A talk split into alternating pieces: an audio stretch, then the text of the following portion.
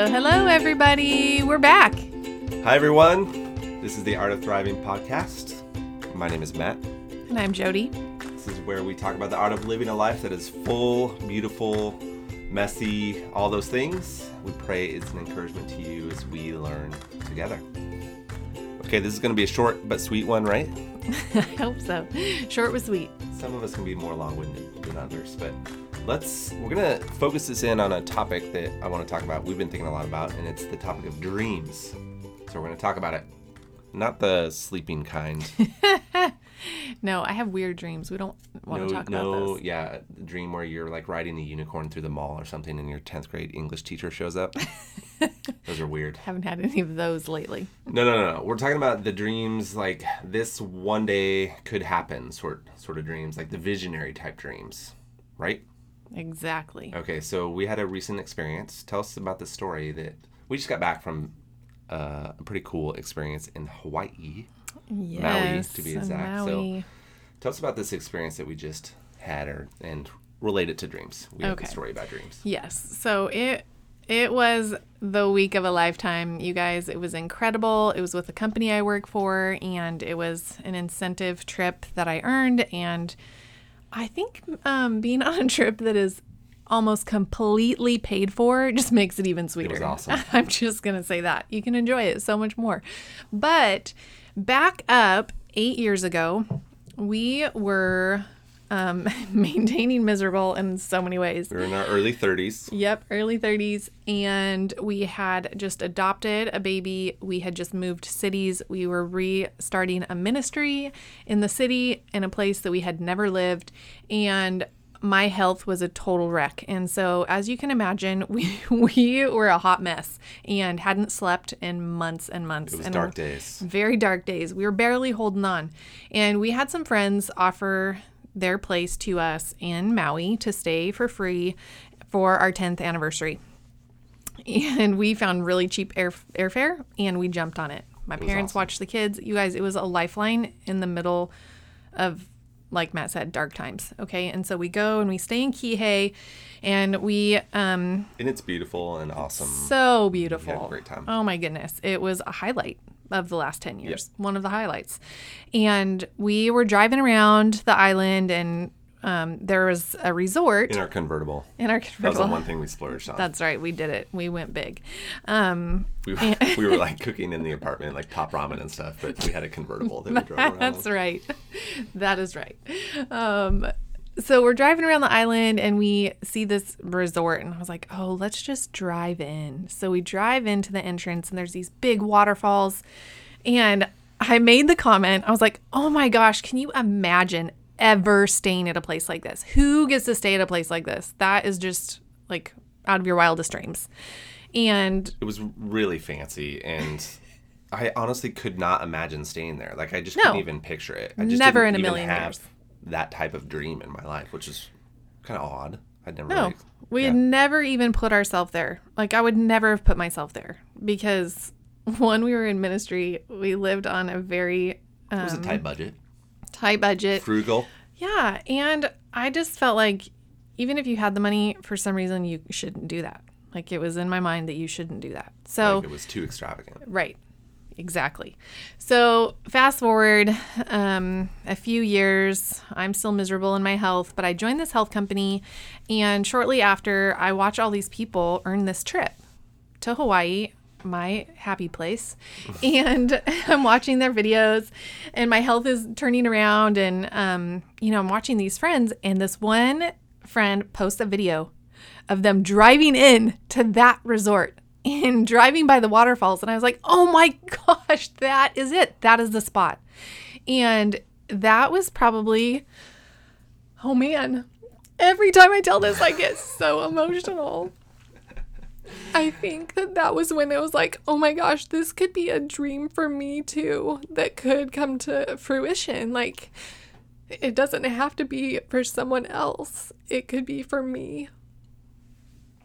And that was really a turning point for me. Like, why do I believe that I couldn't have that? Why do I think that that's that's not for us? What is it that has stopped the ability to dream for things like that? Um, and then three years later, to earn a trip in that place, in that resort, and to drive up um, as someone who got to stay there, and just how full circle that was, and how good grief, I'm a mess. Good grief. Um, Emotional outbursts. They make me uncomfortable, so we're just gonna breeze right right on past. Whatever, he's so used to it by now, you guys. Kidding. no, I mean it's a beautiful thing, right? It's, Um, Yeah, it- it's a dream that I don't even think you realize you had, but then No. I mean, from our perspective, the Lord just kind of blessed you with it and said, "No, you're you're valuable enough that you can experience this dream kind of coming true in a lot of ways." So Yeah, and God has totally challenged that in so many ways in the last three years. Like, why are you limiting me here? Why are you choosing not to believe that this could be for you? Why, why will you not consider this option? And it's because I just have limiting beliefs and um, areas that I didn't think I could trust Him with, and um, I so many things hindered my ability to dream. love it. I mean, from my perspective too. I mean, the Grand Wailea, like, it was awesome. It wasn't my, it wasn't necessarily my dream. So it was really fun from a, my perspective to watch my wife's dream kind of come to fruition and, and all the, obviously the emotion that comes with that too, and the beauty of, that comes with that. So it's, it's pretty cool. Yeah. Glad we got to And experience it. I mean, we're not even like resort people. After being there for a week, Yeah, after I being can there for a week, become a resort that type person. of resort, I was like, okay, I could probably handle this. Where they bring my chair out to the beach for me and give me extra towels and all that stuff. I'm not gonna lie, it was really glorious, but like that's not what motivates us. And um, yeah, it was just the experience of it all and Yeah, it was knowing, yeah, that I can do something like that, and God could pave the way for it. Okay, so let's talk about dreams. That's a great example, but I feel like there's a little bit of an epidemic going around where people are not dreaming or it's kind of frowned upon to dream. Um, I, I see a lot of people just kind of settling for status quo, not even maybe realizing that they're settling, but um, just settling for it or afraid of what others might think if they try something new or uh, um, and even in my own life that's probably true. And then fear like fear of failure too of, of setting direction towards something new in life whether it's an experience or um, something they're working toward or whatever it might be. So how do you even begin to dream i guess? And is it okay to, well actually I answer this question. Is it even okay to dream from a biblical theological perspective can we dream or have ambition in life? What do you think? Um, well, I didn't necessarily think so for a really long time. Why not? because uh I don't know, I think I lived in a culture of I don't I don't think people would have said you're not allowed to dream, but that was how I felt. Yeah. So there's a little bit of an undercurrent, like a subtle. Um, uh, if you are, it, you're kind of viewed selfishly or ambitious, and that's not okay because you're supposed to give up your life and sacrifice your life, and um, so anything that's related to you gaining some something, some experience, some some dream that you're kind of building in your head, that's not okay. Yep. I would say that's how I felt. And I don't think that that's actually biblical. I absolutely know that, like, everything that I do and think through and hope for, I filter it through God and take it to Him and seek Him in that. But I think we can be in a place of complacency where it's like, nope, just be content with what you have. Well, there's a difference between being content with what you have and it's okay to want more, to have ambition, to have goals, to be a really hard worker because we are called to be good stewards with what we have. And um, we even see it in scripture with the, the parable where the person buries their treasure. They're like, well, I'm just going to stay with what I got right here. At least I'm not going to lose it. No, that Yeah, so- not even, that's not what we're supposed to be Right, doing. Right, right. So it's an issue of stewardship. I mean, I think probably creativity, like using the gifts of your mind and your creativity that you've been given to Mm-hmm. to start dreaming and creating and um, setting kind of direction for something that's new, and and just moving toward health in all areas of life. Like not settling for just what do you call it? Maintaining miserable or whatever Yeah. it might be, whether it's emotional, financial, spiritual, whatever. Yes. Exactly. Yeah, I don't. Th- I don't think God frowns upon you dreaming. Nope. I think that he loves it.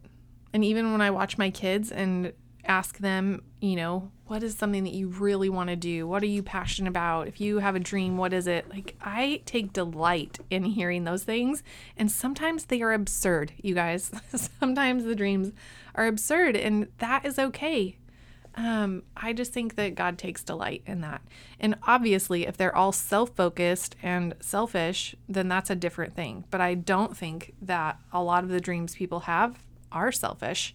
Um, they can bring greater good to everyone around them or to the world in a certain way. And by us not showing up and going after those, we're limiting what God can do in and through us. Yep. Dude, preach, girl. Yeah. Preach. I will get on my. Okay, so we've gone through this process where we started to dream from not dreaming to starting to dream. How did how did you start?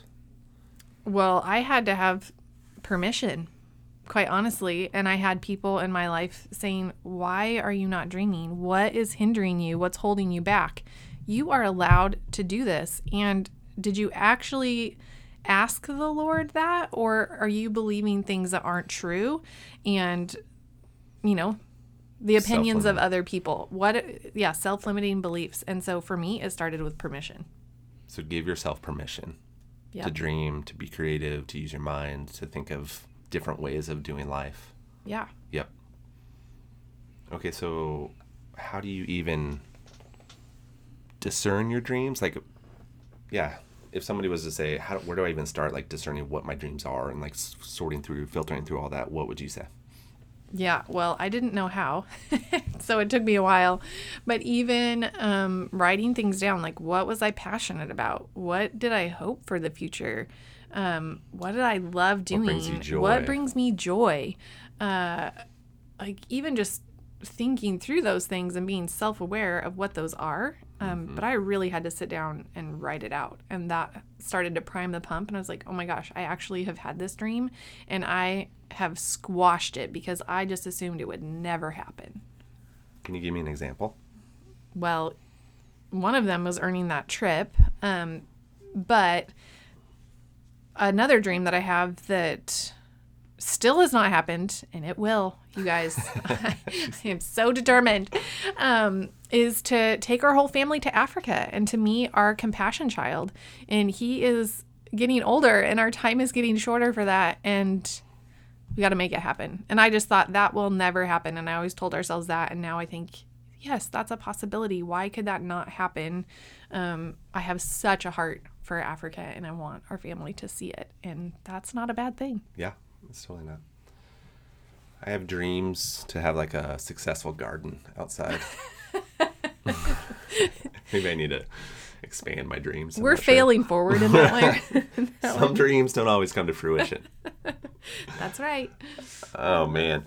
Yeah, I mean I think we talk a lot about the theme of choosing to live differently too.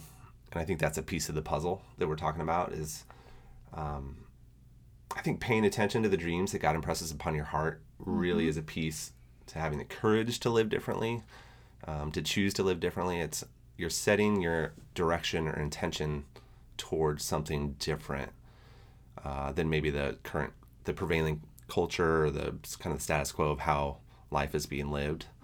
So you're saying, no, I'm going to choose something different because I want to live differently, whether it's in my health, my family experience, my financial situation, my spiritual situation, whatever it might be, and moving toward that and act on it. Yeah. Yeah, so you can have dreams, but also like beginning to set the pieces in place to to act on those. Yeah, we have to do something about it. It Yeah. is, calls us to action, and God calls us to action in our life. And it could be removing something from your life too, which is hindering you from reaching those dreams. So Yep. it's interesting. And it could be people that are hindering you. Ooh, interesting. And that is something that I have learned in the last year. That's another topic for another day. Don't pay attention to the haters. We'll have a podcast There will always be haters. That's right. because really, I mean, the top five people we surround ourselves, they are going to influence us the most in what we do daily Yeah. and the path that we set for ourselves. That's actually a great action point. Is like put yourself around people that um, are courageous to dream Yeah. as well. Yep. They will influence you absolutely 100%. And be around people who inspire you and make you better and challenge you, bring you joy. Yep. Okay, this is a short but sweet one. 15 minutes. Way to go. Oh my goodness. Okay, what? There's so, much more to say. so much more to say, but we're closing down. So today the invitation is to lift your eyes off your current circumstance and ask the question, what do you want to be different? Think about a year from now. What do you want to be different from a year from now? And then make it tangible. What is what is hindering you from making that happen? What needs to change in your life? Is it your schedule? Is it your health? Is it finances? Is it something in your family, relational? Whatever it might be. Start paying attention to that. There's an invitation there to dream, which is a beautiful thing, right? Absolutely. Okay, that's it for today from the Art of Thriving podcast. All right. We'll be back, you guys, sooner rather than later. All right, bye everyone.